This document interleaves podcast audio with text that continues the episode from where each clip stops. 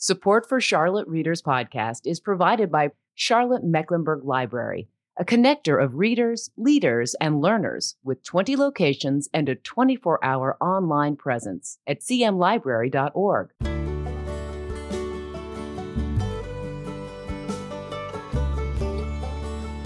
Welcome to Charlotte Readers Podcast, where authors give voice to the written words. We're a proud member of the Queen City Podcast Network and the Authors on the Air Global Radio Network, a series of author hosted podcasts uh, distributing literary content to a worldwide audience. I'm your host, Landis Wade, a recovering trial lawyer turned author turned podcaster of books and stories, and I really appreciate you being here. Very quickly, before we get to the uninterrupted interview today, a few quick words about some of the benefits uh, for our listeners. Number one, we have show notes uh, for every episode uh, with images, links, and information about our authors at charlottereaderspodcast.com. And number two, if you're into audiobooks, uh, we have a relationship with Libro.fm, which supports indie bookstores. If you sign up with Libro to get your audiobooks and use the promo code Charlotte Reader, you'll get an extra audiobook free. Number three, if you go to charlottereaderspodcast.com or my personal website, landiswade.com, and you sign up for the book report, you're going to get it every other Tuesday. And here's what you'll get recommended readings, author interviews and videos, reading and writing tips, doses of inspiration, a free ebook by yours truly, and more. We won't spam you. That takes way too much time. And finally, we've got a lot of great content that we put out on our exclusive Patreon channel. If you like what we do here, uh, that is our mission of helping authors give voice to their written words, and you'd like to help us uh, defray the costs of this project, you can jump over to Patreon, that's P A T R E O N dot com forward slash Charlotte Readers Podcast, and you can tap into all the great extra content we've got that's curated by our authors and me about uh, their writing lives and the craft and business of writing and other things too. But enough with the prologue. Let's get to the uninterrupted story of our guest and the one they've written. In today's episode, we visit with Jack Allison, author of The Warm Heart of Africa, a colorful firsthand account of life in the Peace Corps in the 1960s. While volunteering in Malawi, this journey for self realization forged a career for Jack as a physician and public health educator. Using his background and deep passion for music, Allison created a series of popular songs and jingles with important public health messages while he was serving in Malawi. The culture and customs there were different, but music was a language spoken by all. His song about feeding children peanuts and porridge was number one in Malawi three years running.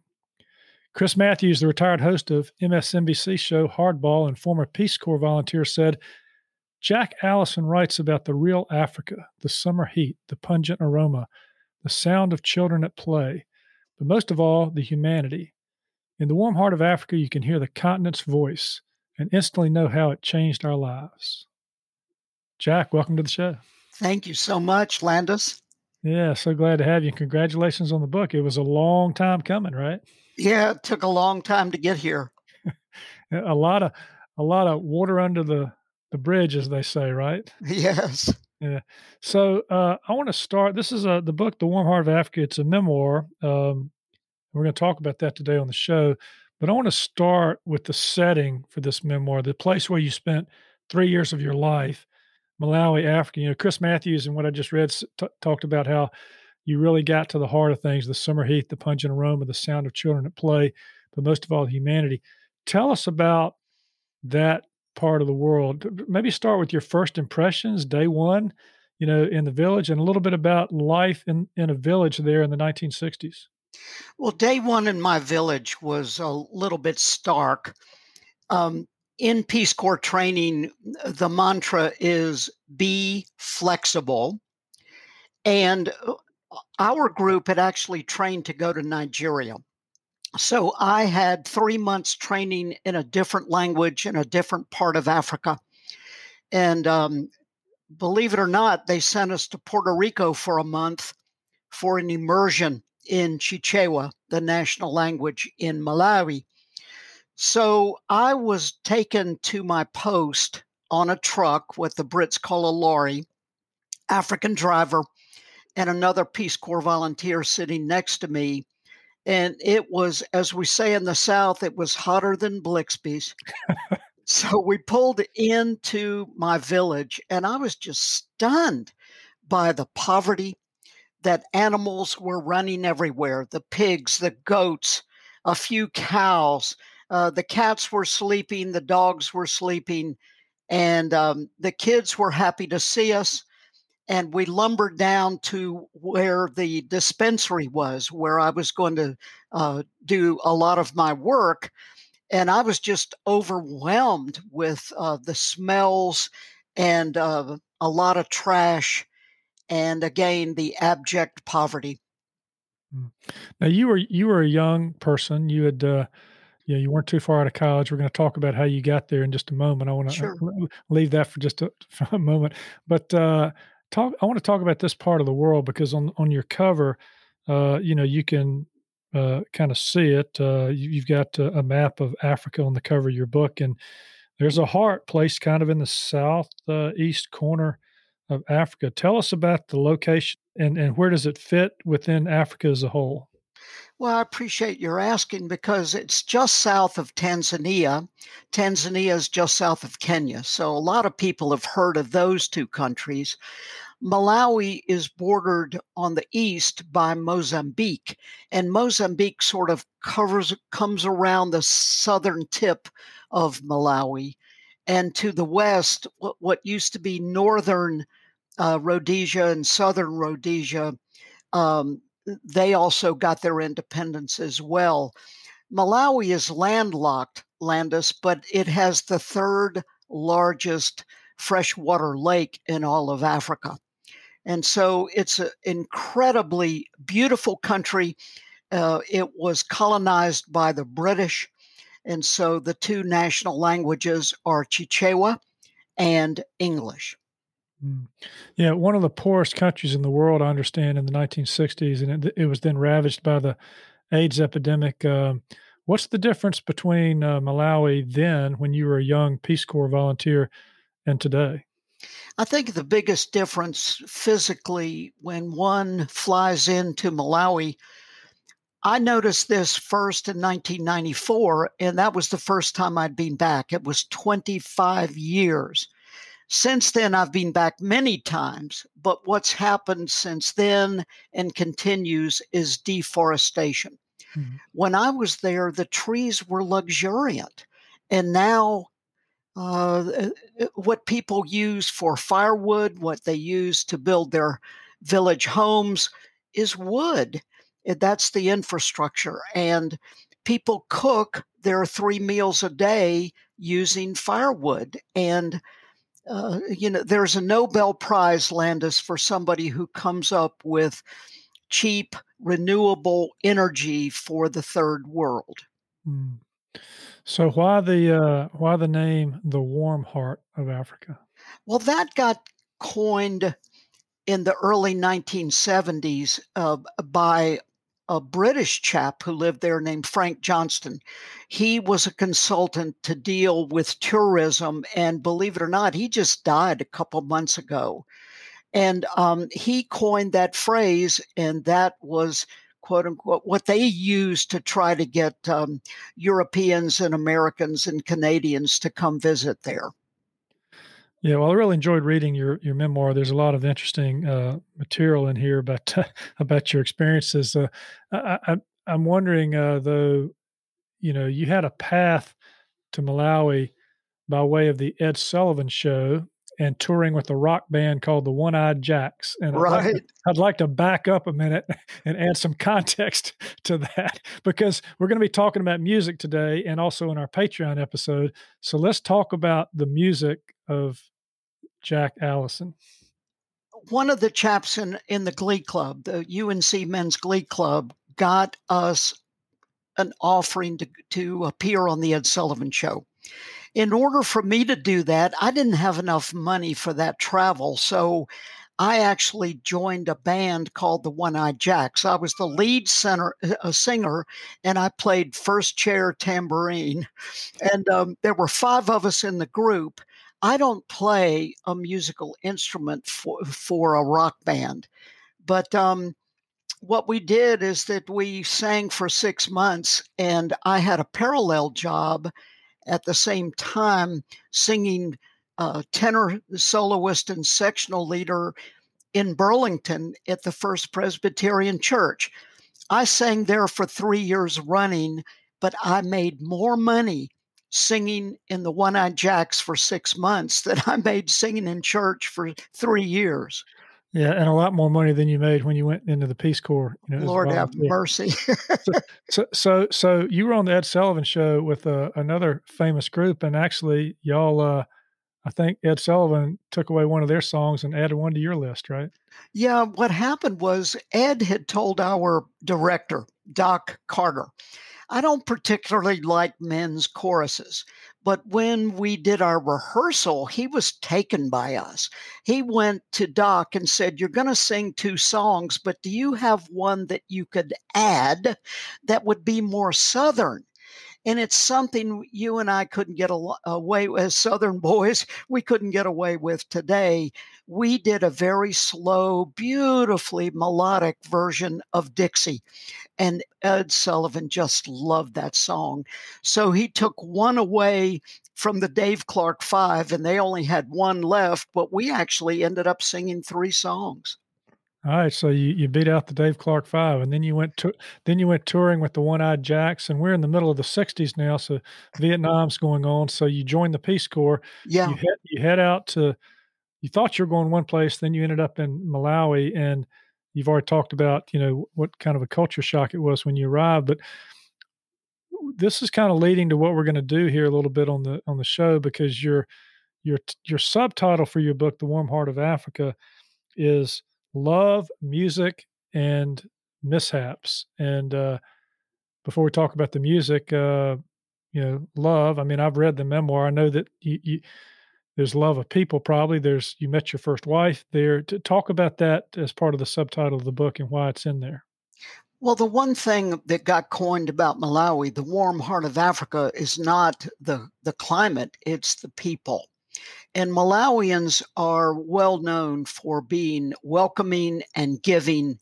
And even though they're very poor people, literally they will give you the shirt off their back. I mean, they're incredibly giving folks. So I met my first wife there. We were Peace Corps volunteers uh, together. She served in the North. We didn't see each other that much. But the reason we got to stay for the third year is that she scored the highest in her language, Chitumbuka, and I scored the highest at the close of service exam in Chichewa. And they Peace Corps wanted us to stay for a third year to coordinate language programs for incoming volunteers. And that's how that worked mm. out.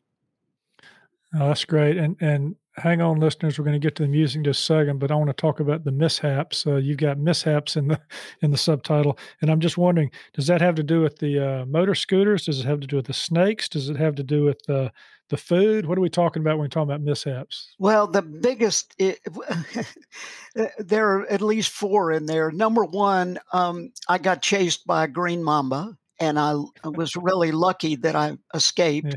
Yeah, yeah. I fell off my motorbike and got injured, and I could have been killed. Now, now back up. Yeah. Tell Green Mamba. Tell us a little bit more about that.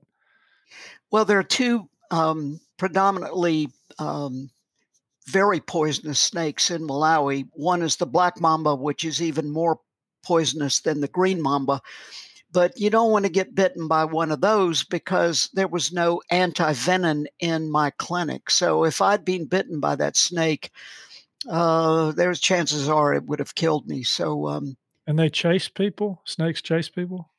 Well, this one chased or, or at least you, you thought you were being chased anyway, right?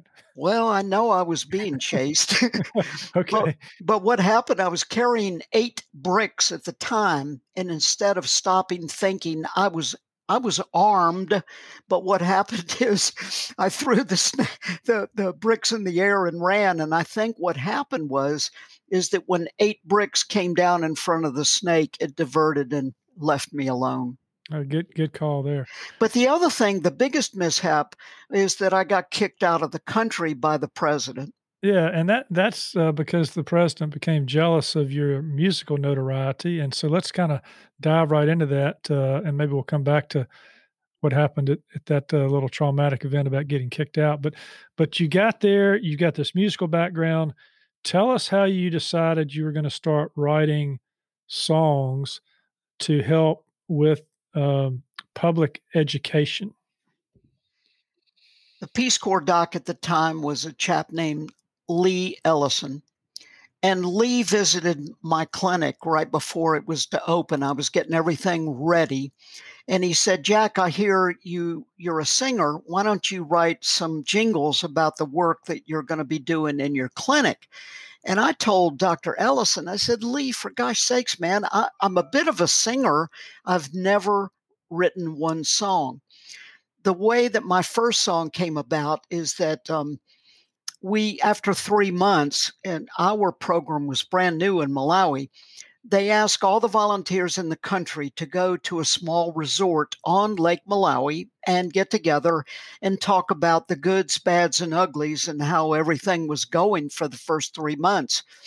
I had my first tub bath in three mm-hmm. months, and I filled that sucker all the way up to my nose, and it was hot water and I was languishing in this huge tub and I was looking at the ceiling and in my mind's eye I could see a poster that a volunteer who was located 10 miles down the road she and I had done some posters and one of them had a great big fly on it and it said in Chichewa beside it brush the flies out of your baby's eyes to prevent eye disease so I sat there and I started to syncopate. And the good news about Chichewa is that it every word ends in a vowel, so it's a lot easier to get things to uh, to uh, match up as opposed to English.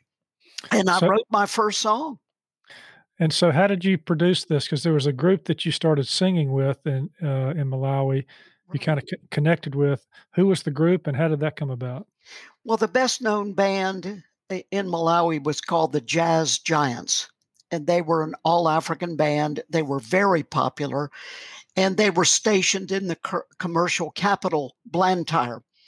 So one time when I was down there on Peace Corps business, I went to hear them play one night, and uh, during a break, I went uh, and asked if they could please um, listen to one of my songs. and uh, the lead guitarist really liked my song and he said, Is this what you want? And I said, Yeah, that's what I want. And he said, Well, why don't we get together and pr- rehearse? We did that. Then we went to Malawi Broadcasting Corporation, the only radio station at the time in Malawi, and we recorded the song. Um, and when it was released, people really liked my music and they could tell that I was a foreigner. Anybody white in Malawi is termed a European, even though obviously I'm an American. And the song became popular right away. On the way home from recording that one, I wrote what the song that became number one in Malawi for three years that you mentioned a lot of people call it the peanut butter song, but um, it, it implores uh, mamas to put pounded up peanut flour in their baby's maize porridge, what you and I would call in the South cornmeal mush, and feed it to the kids three times a day if they want the kid to be help, uh, healthy. So, when you set out to do this, to, to, to write these songs and these jingles, were you thinking about how that would fit into your uh, mission to kind of to, to educate people in, in, a third world country about hygiene and about good good diet and that kind of thing. Um, did you have any anticipation that it was going to take off the way it did? Absolutely zero. Um, Lee had suggested it. I thought it was a good idea, but I was intimidated because I've never I'd never written a song.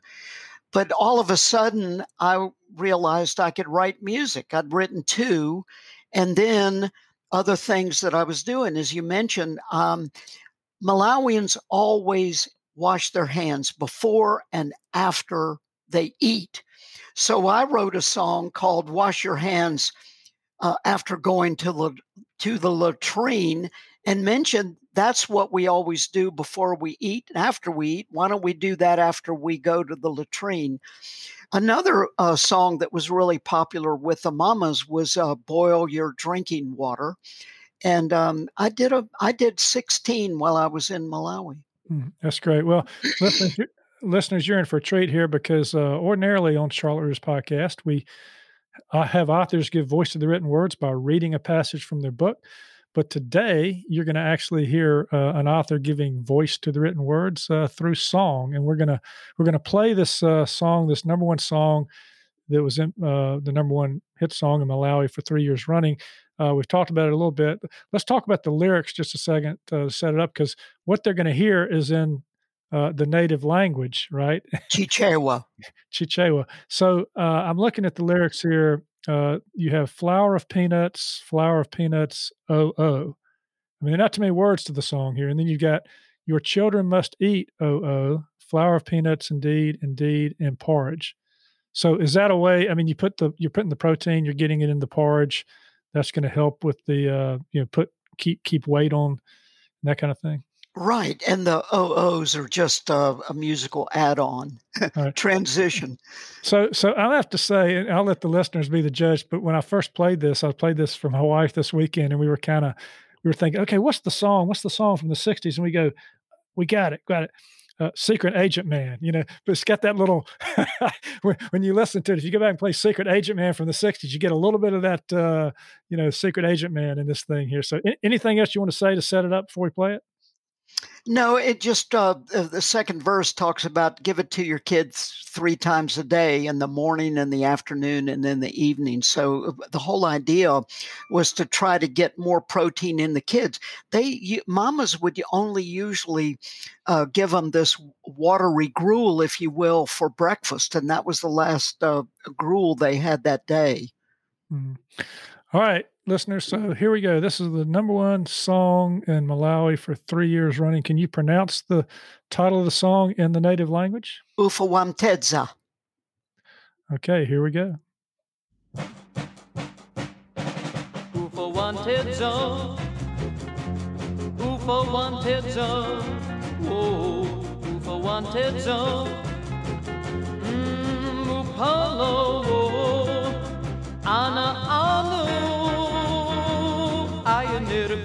Curio, oh, for wanted zo, di di to Mupala, for wanted zo, for wanted zo, oh, for wanted zo, Mupala, mm, oh, Ana Anu, pioneer Curio, oh for wanted zone gati mufuna. Ana anu kuti akala guino. Pasikelo ayanera kuria. Ufo wanted zone oh ufo wanted zone love.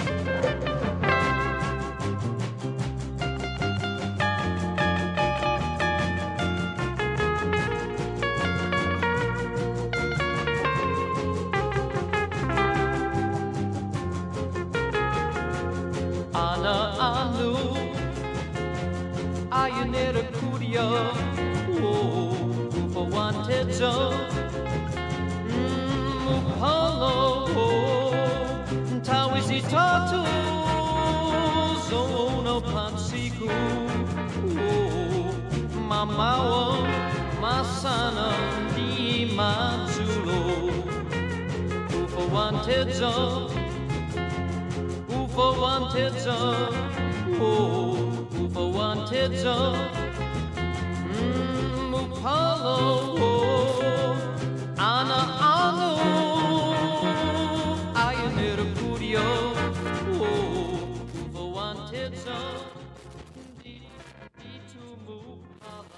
All right, so that had a good beat to it. Um, a little bit about uh, did you?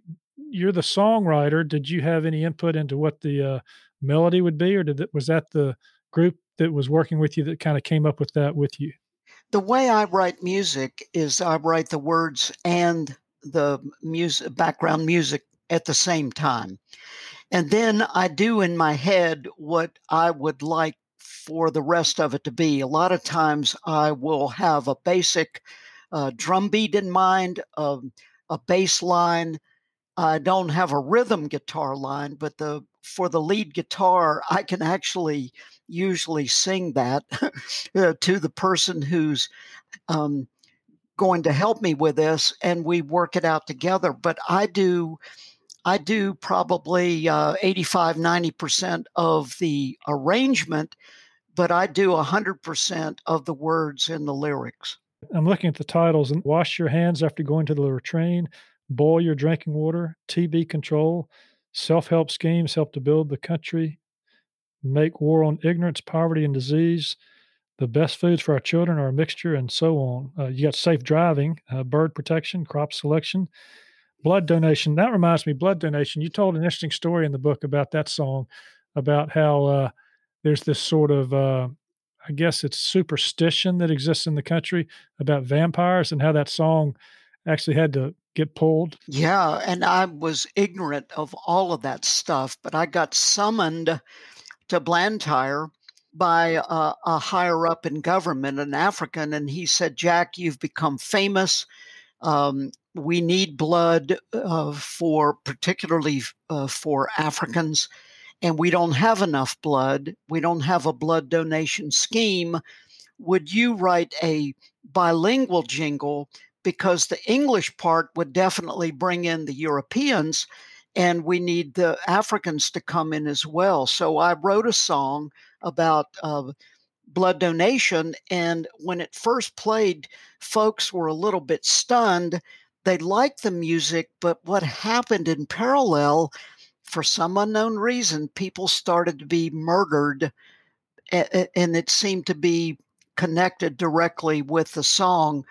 So they pulled the song off the radio, which it was played quite a bit. And as soon as they uh, pulled the song, the murders stopped. Mm. So you talk about cause and effect there in that song, uh, very unfortunate. Was there, were you able to establish a cause and effect between the songs that you wrote uh, to educate on nutrition and hygiene and, and, and public safety in terms of how that translated into the to the real world for the people that live there? Did they did they follow what you were saying in these songs? Well, it was amazing because you know I was criticized as a volunteer because I did this kind of stuff, but I didn't do follow up uh, research of the effectiveness.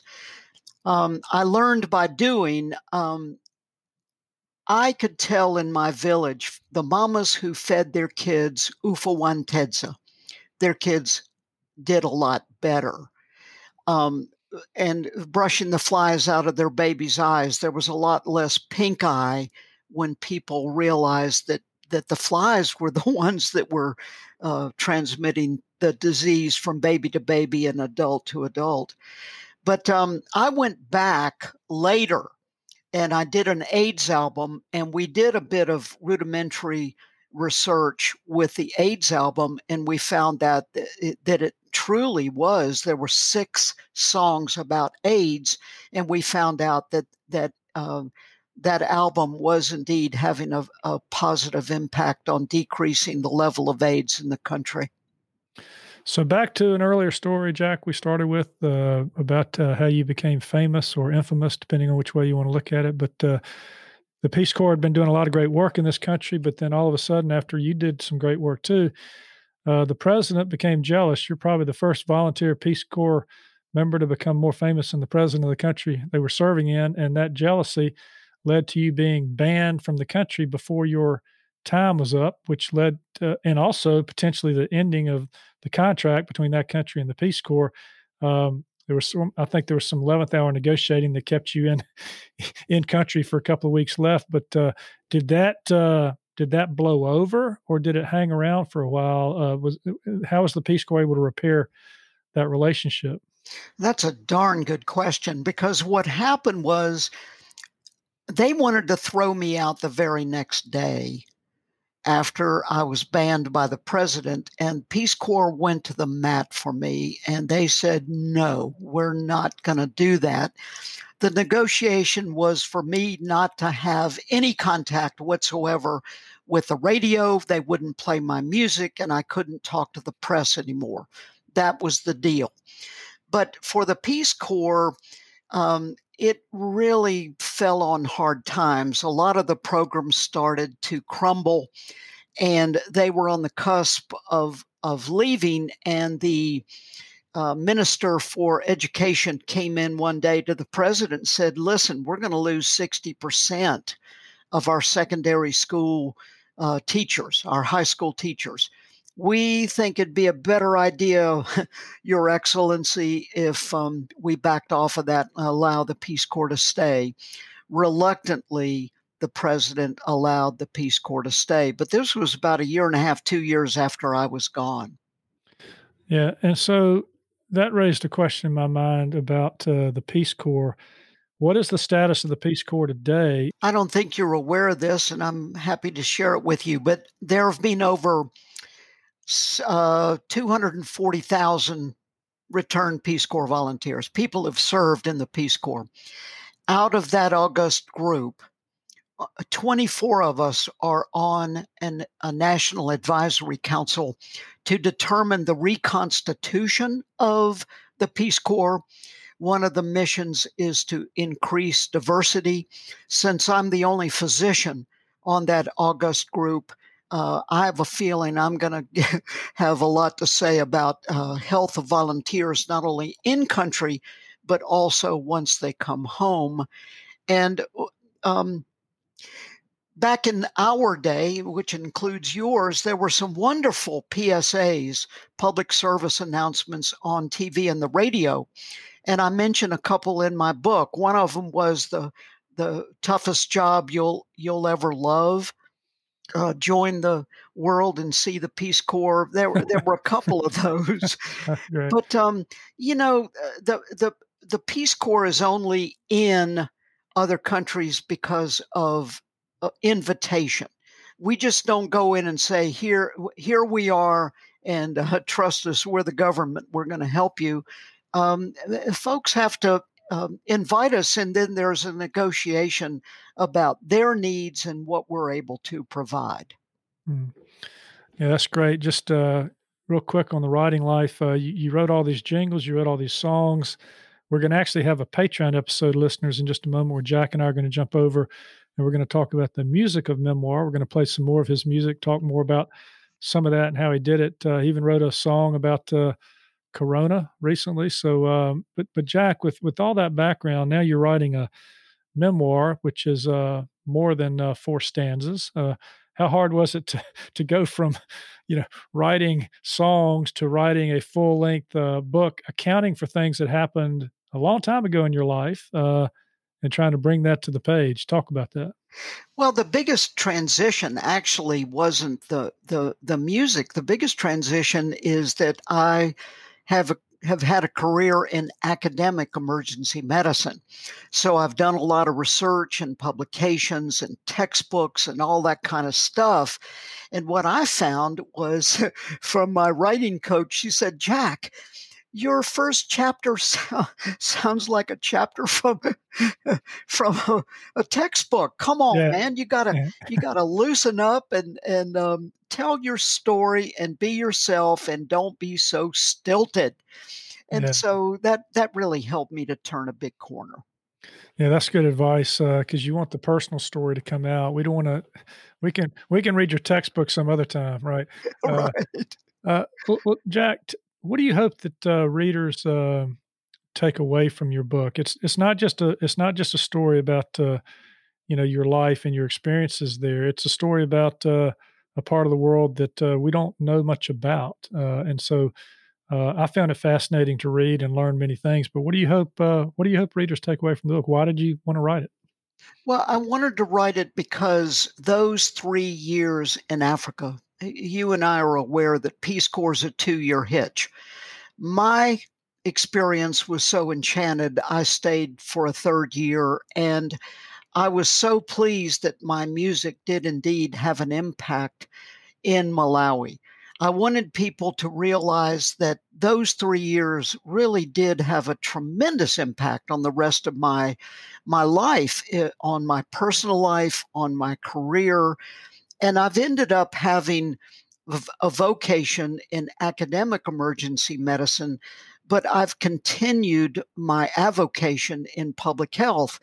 And what I learned about the music in Malawi, I've continued to try to make uh, a modest contribution uh, through today. Um, I started off with my first song in Malawi, and I'm up to over 125 songs that I've written. And uh, you mentioned the anti COVID 19 song that I recently did from Malawi.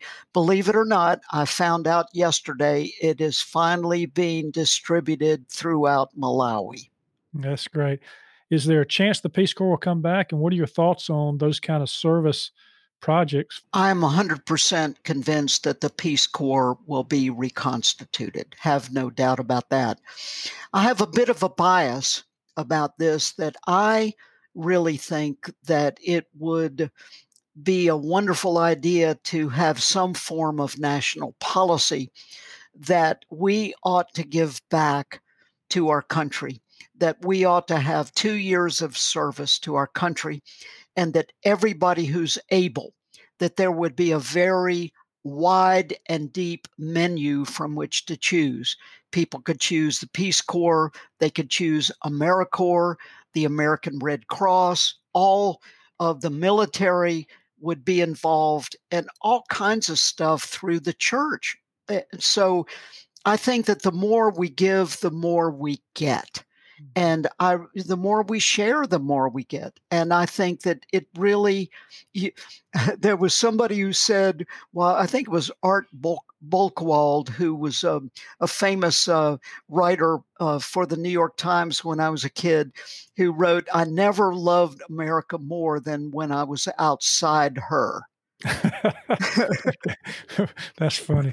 Uh, well, you, well, you're right. I do think that when you know when you give back and you give, uh, particularly when you're a young person, uh, it sort of kind of sets a foundation for you uh, going going forward in your life, and that would be a nice nice thing to, to have, and, and a great way to to end this uh, episode. Jack, I want to thank you for for your service uh, as part of the Peace Corps and your continuing service. And we're going to jump over now on Patreon. That's p a t r e o n dot com forward slash Charlotte Readers Podcast. We're going to talk about the music of memoir. You can join us there, and you can support the podcast for little as five dollars a month and get that episode and a whole lot of other episodes uh, where we dive deeper to the writing lives of the authors. In this case, it'll be more about the uh, musical life of the author because we're going to talk more about music and play some music and talk memoir writing. So, hey, Jack, I want to thank you for being a part of Charlotte Readers Podcast. And I want to thank you as well. Cheers to you.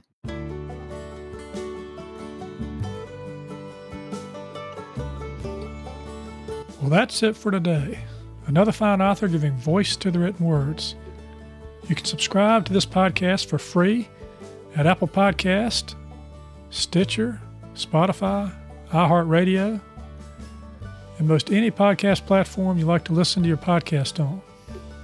If you like what we're doing, please consider leaving a short written review on Apple Podcasts or the podcast platform of your choice, because when you do, our authors' voices travel much farther and wider in podcast land. And if you're inclined to help us, help authors give voice to the written words, and you'd like some member only content cultivated by our authors and me as our thanks, please consider becoming a member supporter. You can find out how to become a member supporter and more about today's show and all previous episodes at charlottereaderspodcast.com. Thank you for listening. We really appreciate it. I'm Landis Wade for Charlotte Readers Podcast. Charlotte Readers Podcast is a member of the Queen City Podcast Network powered by Ortho Carolina. For more information, go to queencitypodcastnetwork.com.